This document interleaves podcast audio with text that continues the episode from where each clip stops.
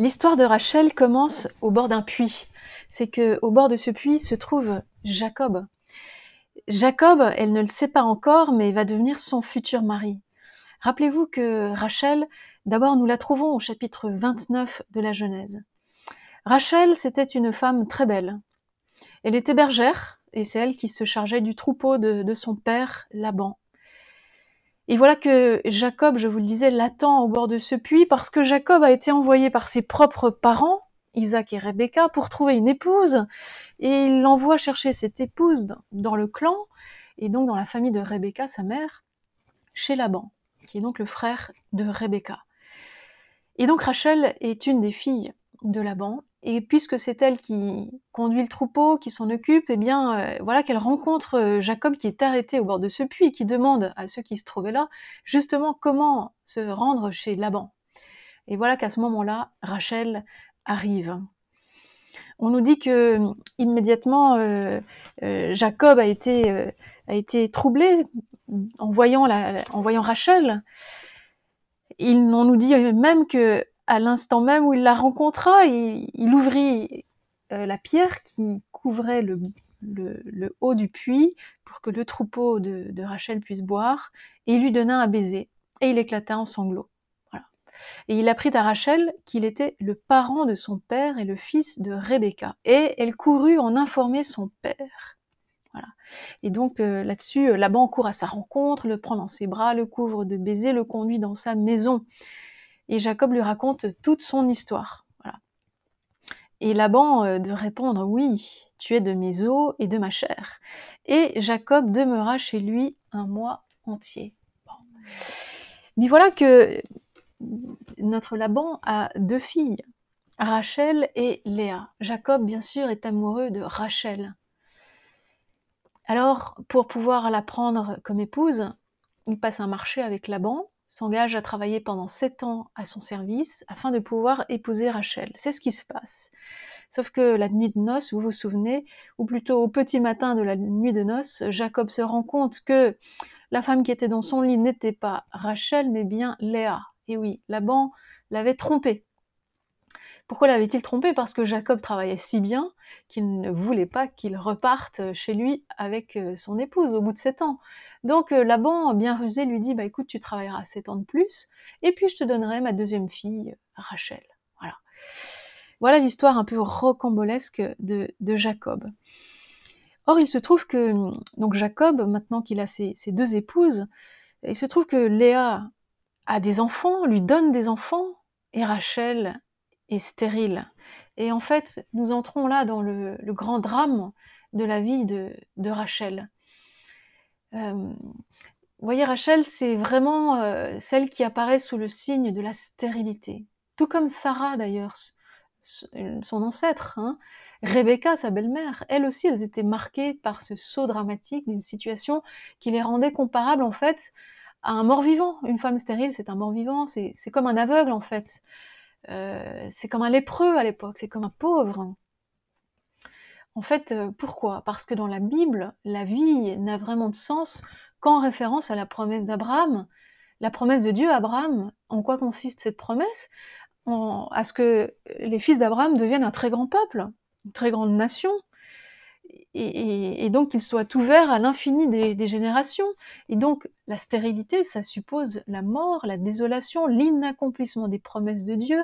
Bref, une femme stérile, c'est la punition de Dieu euh, qui retombe sur, euh, sur le peuple.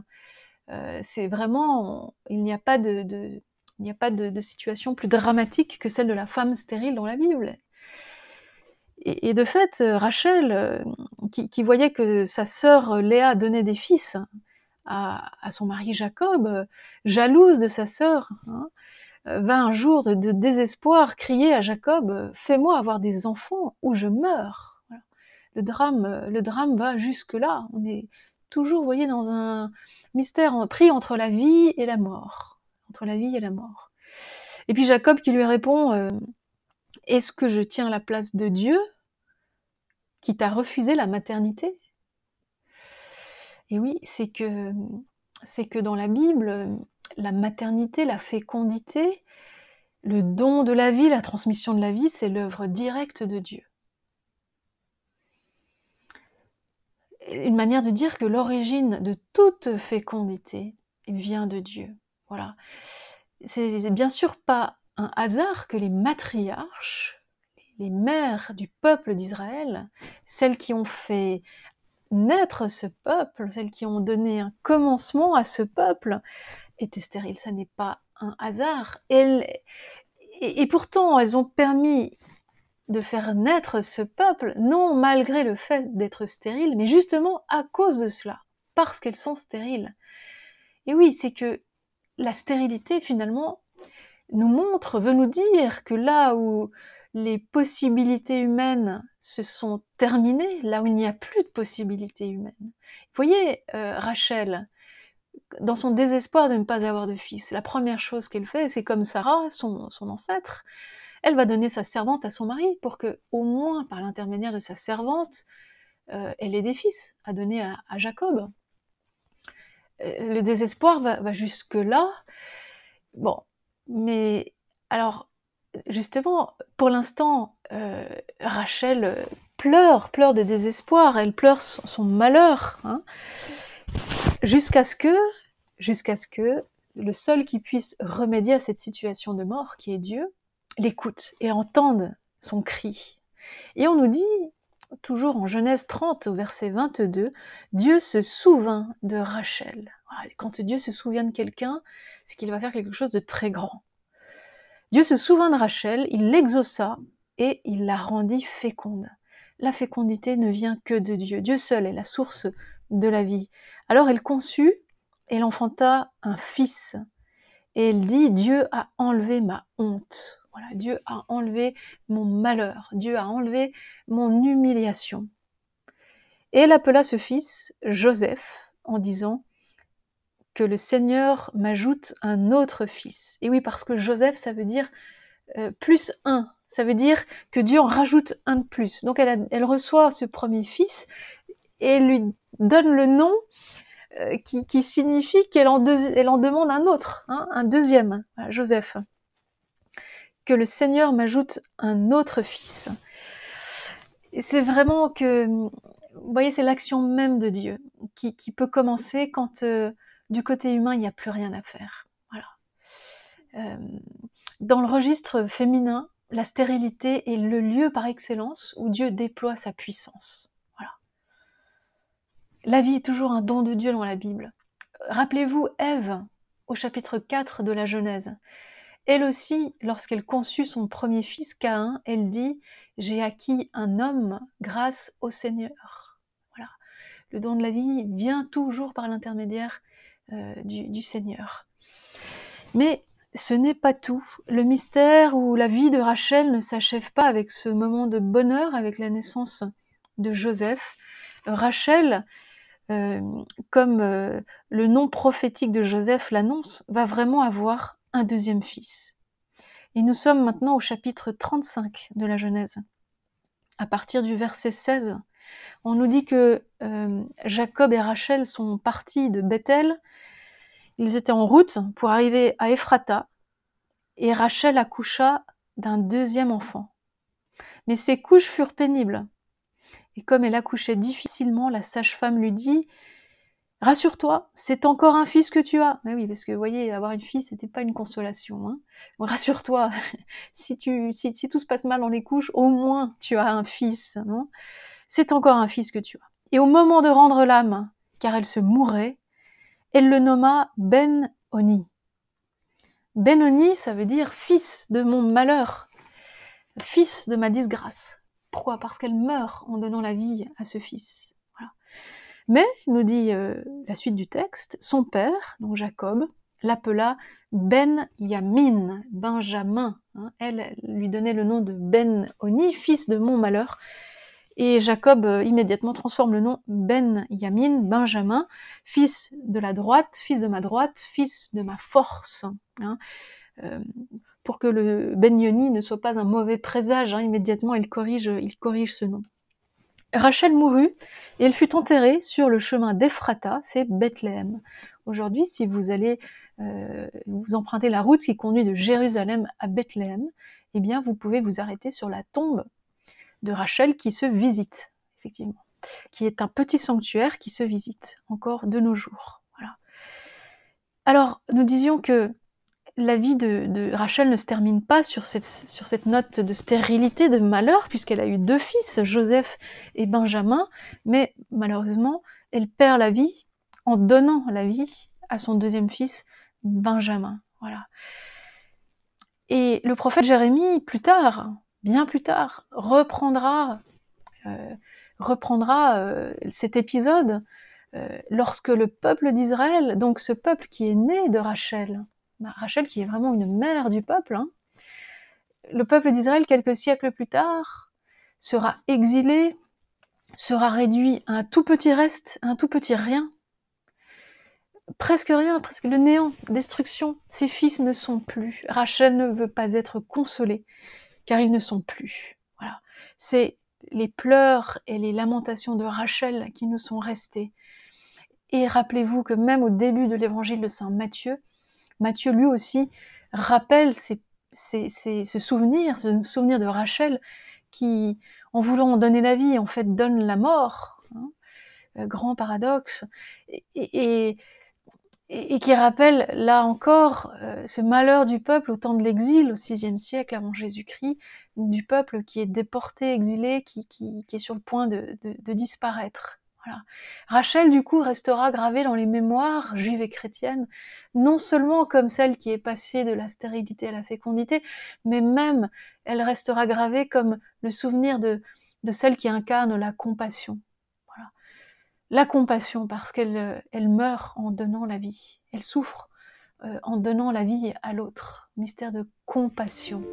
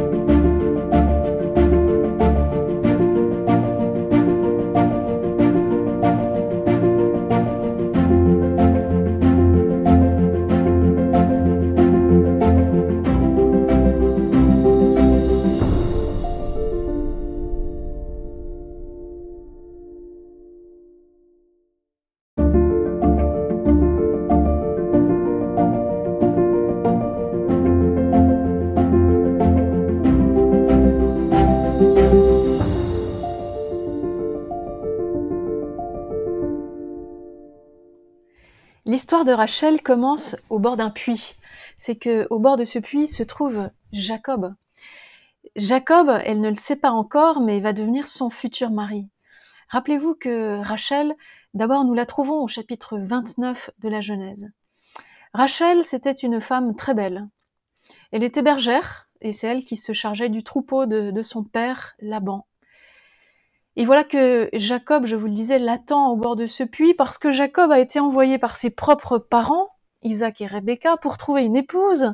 Et il l'envoie chercher cette épouse dans le clan, et donc dans la famille de Rebecca, sa mère, chez Laban, qui est donc le frère de Rebecca. Et donc Rachel est une des filles de Laban, et puisque c'est elle qui conduit le troupeau, qui s'en occupe, eh bien, euh, voilà qu'elle rencontre euh, Jacob qui est arrêté au bord de ce puits et qui demande à ceux qui se trouvaient là, justement, comment se rendre chez Laban. Et voilà qu'à ce moment-là, Rachel arrive. On nous dit que immédiatement euh, Jacob a été, a été troublé en voyant, la, en voyant Rachel.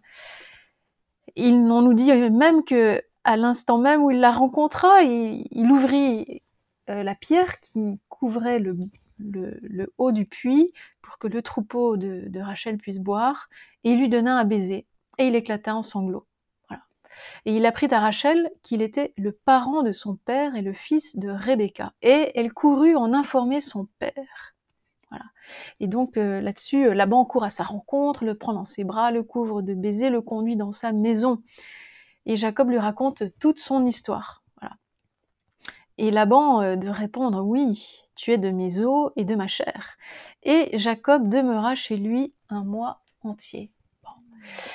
Mais voilà que notre Laban a deux filles, Rachel et Léa. Jacob, bien sûr, est amoureux de Rachel. Alors, pour pouvoir la prendre comme épouse, il passe un marché avec Laban, s'engage à travailler pendant sept ans à son service afin de pouvoir épouser Rachel. C'est ce qui se passe. Sauf que la nuit de noces, vous vous souvenez, ou plutôt au petit matin de la nuit de noces, Jacob se rend compte que la femme qui était dans son lit n'était pas Rachel, mais bien Léa. Et oui, Laban l'avait trompée. Pourquoi l'avait-il trompé? Parce que Jacob travaillait si bien qu'il ne voulait pas qu'il reparte chez lui avec euh, son épouse au bout de sept ans.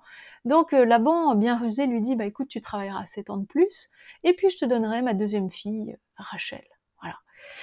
Voilà l'histoire un peu rocambolesque de, Jacob. Or, il se trouve que donc Jacob, maintenant qu'il a ses, deux épouses, il se trouve que Léa a des enfants, lui donne des enfants, et Rachel stérile. Et en fait, nous entrons là dans le, grand drame de la vie de, Rachel. Euh, voyez, Rachel, c'est vraiment euh, celle qui apparaît sous le signe de la stérilité. Tout comme Sarah d'ailleurs, son ancêtre, hein. Rebecca, sa belle-mère, elle aussi, elles étaient marquées par ce saut dramatique d'une situation qui les rendait comparables en fait à un mort-vivant. Une femme stérile, c'est un mort-vivant, c'est comme un aveugle en fait. Euh, c'est comme un lépreux à l'époque, c'est comme un pauvre.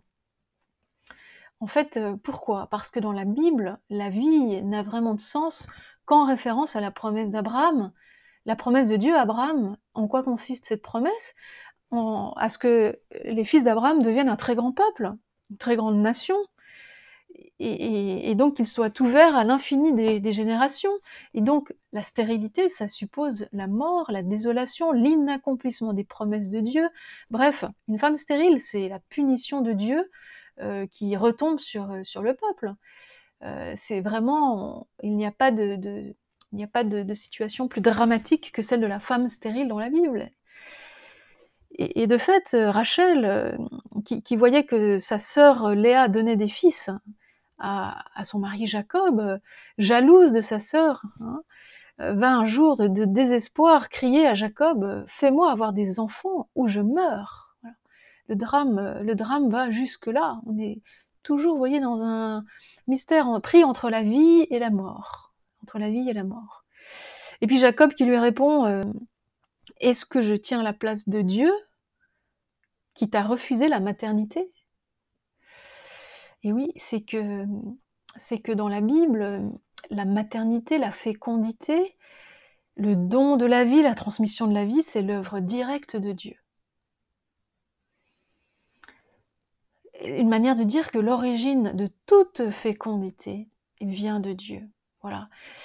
C'est bien sûr pas un hasard que les matriarches, les mères du peuple d'Israël, celles qui ont fait naître ce peuple, celles qui ont donné un commencement à ce peuple, étaient stériles. Ça n'est pas un hasard. et, pourtant, elles ont permis de faire naître ce peuple, non malgré le fait d'être stériles, mais justement à cause de cela, parce qu'elles sont stériles. Et oui, c'est que la stérilité, finalement, nous montre, veut nous dire que là où les possibilités humaines se sont terminées, là où il n'y a plus de possibilités humaines. Vous voyez, euh, Rachel, dans son désespoir de ne pas avoir de fils, la première chose qu'elle fait, c'est comme Sarah, son, ancêtre, elle va donner sa servante à son mari pour que, au moins par l'intermédiaire de sa servante, euh, elle ait des fils à donner à, Jacob. Euh, le désespoir va, va jusque-là. Bon, mais alors, justement, pour l'instant, euh, Rachel euh, pleure, pleure de désespoir, elle pleure son, malheur, hein, jusqu'à ce que, jusqu'à ce que le seul qui puisse remédier à cette situation de mort, qui est Dieu, l'écoute et entende son cri. Et on nous dit, toujours en Genèse 30 au verset 22, Dieu se souvint de Rachel. Quand Dieu se souvient de quelqu'un, c'est qu'il va faire quelque chose de très grand. Dieu se souvint de Rachel, il l'exauça et il la rendit féconde. La fécondité ne vient que de Dieu. Dieu seul est la source de la vie. Alors elle conçut, elle enfanta un fils. Et elle dit, Dieu a enlevé ma honte. Voilà, Dieu a enlevé mon malheur. Dieu a enlevé mon humiliation. Et elle appela ce fils Joseph en disant que le Seigneur m'ajoute un autre fils. Et oui, parce que Joseph, ça veut dire euh, plus un. Ça veut dire que Dieu en rajoute un de plus. Donc elle, reçoit ce premier fils et lui donne le nom euh, qui, signifie qu'elle en, demande un autre, hein, un deuxième, Joseph. Que le Seigneur m'ajoute un autre fils. C'est vraiment que, vous voyez, c'est l'action même de Dieu qui, peut commencer quand euh, du côté humain, il n'y a plus rien à faire. Voilà. Euh, dans le registre féminin, la stérilité est le lieu par excellence où Dieu déploie sa puissance. La vie est toujours un don de Dieu dans la Bible. Rappelez-vous Ève au chapitre 4 de la Genèse. Elle aussi, lorsqu'elle conçut son premier fils Caïn, elle dit J'ai acquis un homme grâce au Seigneur. Voilà. Le don de la vie vient toujours par l'intermédiaire euh, du, du Seigneur. Mais ce n'est pas tout. Le mystère ou la vie de Rachel ne s'achève pas avec ce moment de bonheur, avec la naissance de Joseph. Rachel euh, comme euh, le nom prophétique de Joseph l'annonce, va vraiment avoir un deuxième fils. Et nous sommes maintenant au chapitre 35 de la Genèse. À partir du verset 16, on nous dit que euh, Jacob et Rachel sont partis de Bethel. Ils étaient en route pour arriver à Ephrata et Rachel accoucha d'un deuxième enfant. Mais ces couches furent pénibles et comme elle accouchait difficilement, la sage-femme lui dit Rassure-toi, c'est encore un fils que tu as. Mais oui, parce que vous voyez, avoir une fille, c'était pas une consolation. Hein. Rassure-toi, si, si, tout se passe mal dans les couches, au moins tu as un fils. C'est encore un fils que tu as. Et au moment de rendre l'âme, car elle se mourait, elle le nomma Ben-Oni. Ben-Oni, ça veut dire fils de mon malheur, fils de ma disgrâce. Pourquoi? Parce qu'elle meurt en donnant la vie à ce fils. Mais, nous dit euh, la suite du texte, son père, donc Jacob, l'appela Ben Yamin, Benjamin. Hein. elle lui donnait le nom de Ben Oni, fils de mon malheur. Et Jacob euh, immédiatement transforme le nom Ben Yamin, Benjamin, fils de la droite, fils de ma droite, fils de ma force. Hein. Euh, pour que le Ben Yoni ne soit pas un mauvais présage. Hein, immédiatement, il corrige, ce nom. Rachel mourut et elle fut enterrée sur le chemin d'Ephrata, c'est Bethléem. Aujourd'hui, si vous allez euh, vous emprunter la route qui conduit de Jérusalem à Bethléem, eh bien, vous pouvez vous arrêter sur la tombe de Rachel qui se visite, effectivement, qui est un petit sanctuaire qui se visite encore de nos jours. Voilà. Alors, nous disions que la vie de, Rachel ne se termine pas sur cette, note de stérilité, de malheur, puisqu'elle a eu deux fils, Joseph et Benjamin, mais malheureusement, elle perd la vie en donnant la vie à son deuxième fils, Benjamin. Voilà. Et le prophète Jérémie, plus tard, bien plus tard, reprendra, euh, reprendra euh, cet épisode euh, lorsque le peuple d'Israël, donc ce peuple qui est né de Rachel, bah, Rachel qui est vraiment une mère du peuple, hein. le peuple d'Israël, quelques siècles plus tard, sera exilé, sera réduit à un tout petit reste, un tout petit rien. Presque rien, presque le néant, destruction. Ses fils ne sont plus. Rachel ne veut pas être consolée, car ils ne sont plus. Voilà. C'est les pleurs et les lamentations de Rachel qui nous sont restés. Et rappelez-vous que même au début de l'évangile de Saint Matthieu, Matthieu lui aussi rappelle ce souvenir, ce souvenir de Rachel qui, en voulant donner la vie, en fait donne la mort. Hein, euh, grand paradoxe. Et, qui rappelle là encore euh, ce malheur du peuple au temps de l'exil, au VIe siècle avant Jésus-Christ, du peuple qui est déporté, exilé, qui, est sur le point de, disparaître. Rachel, du coup, restera gravée dans les mémoires juives et chrétiennes, non seulement comme celle qui est passée de la stérilité à la fécondité, mais même elle restera gravée comme le souvenir de celle qui incarne la compassion.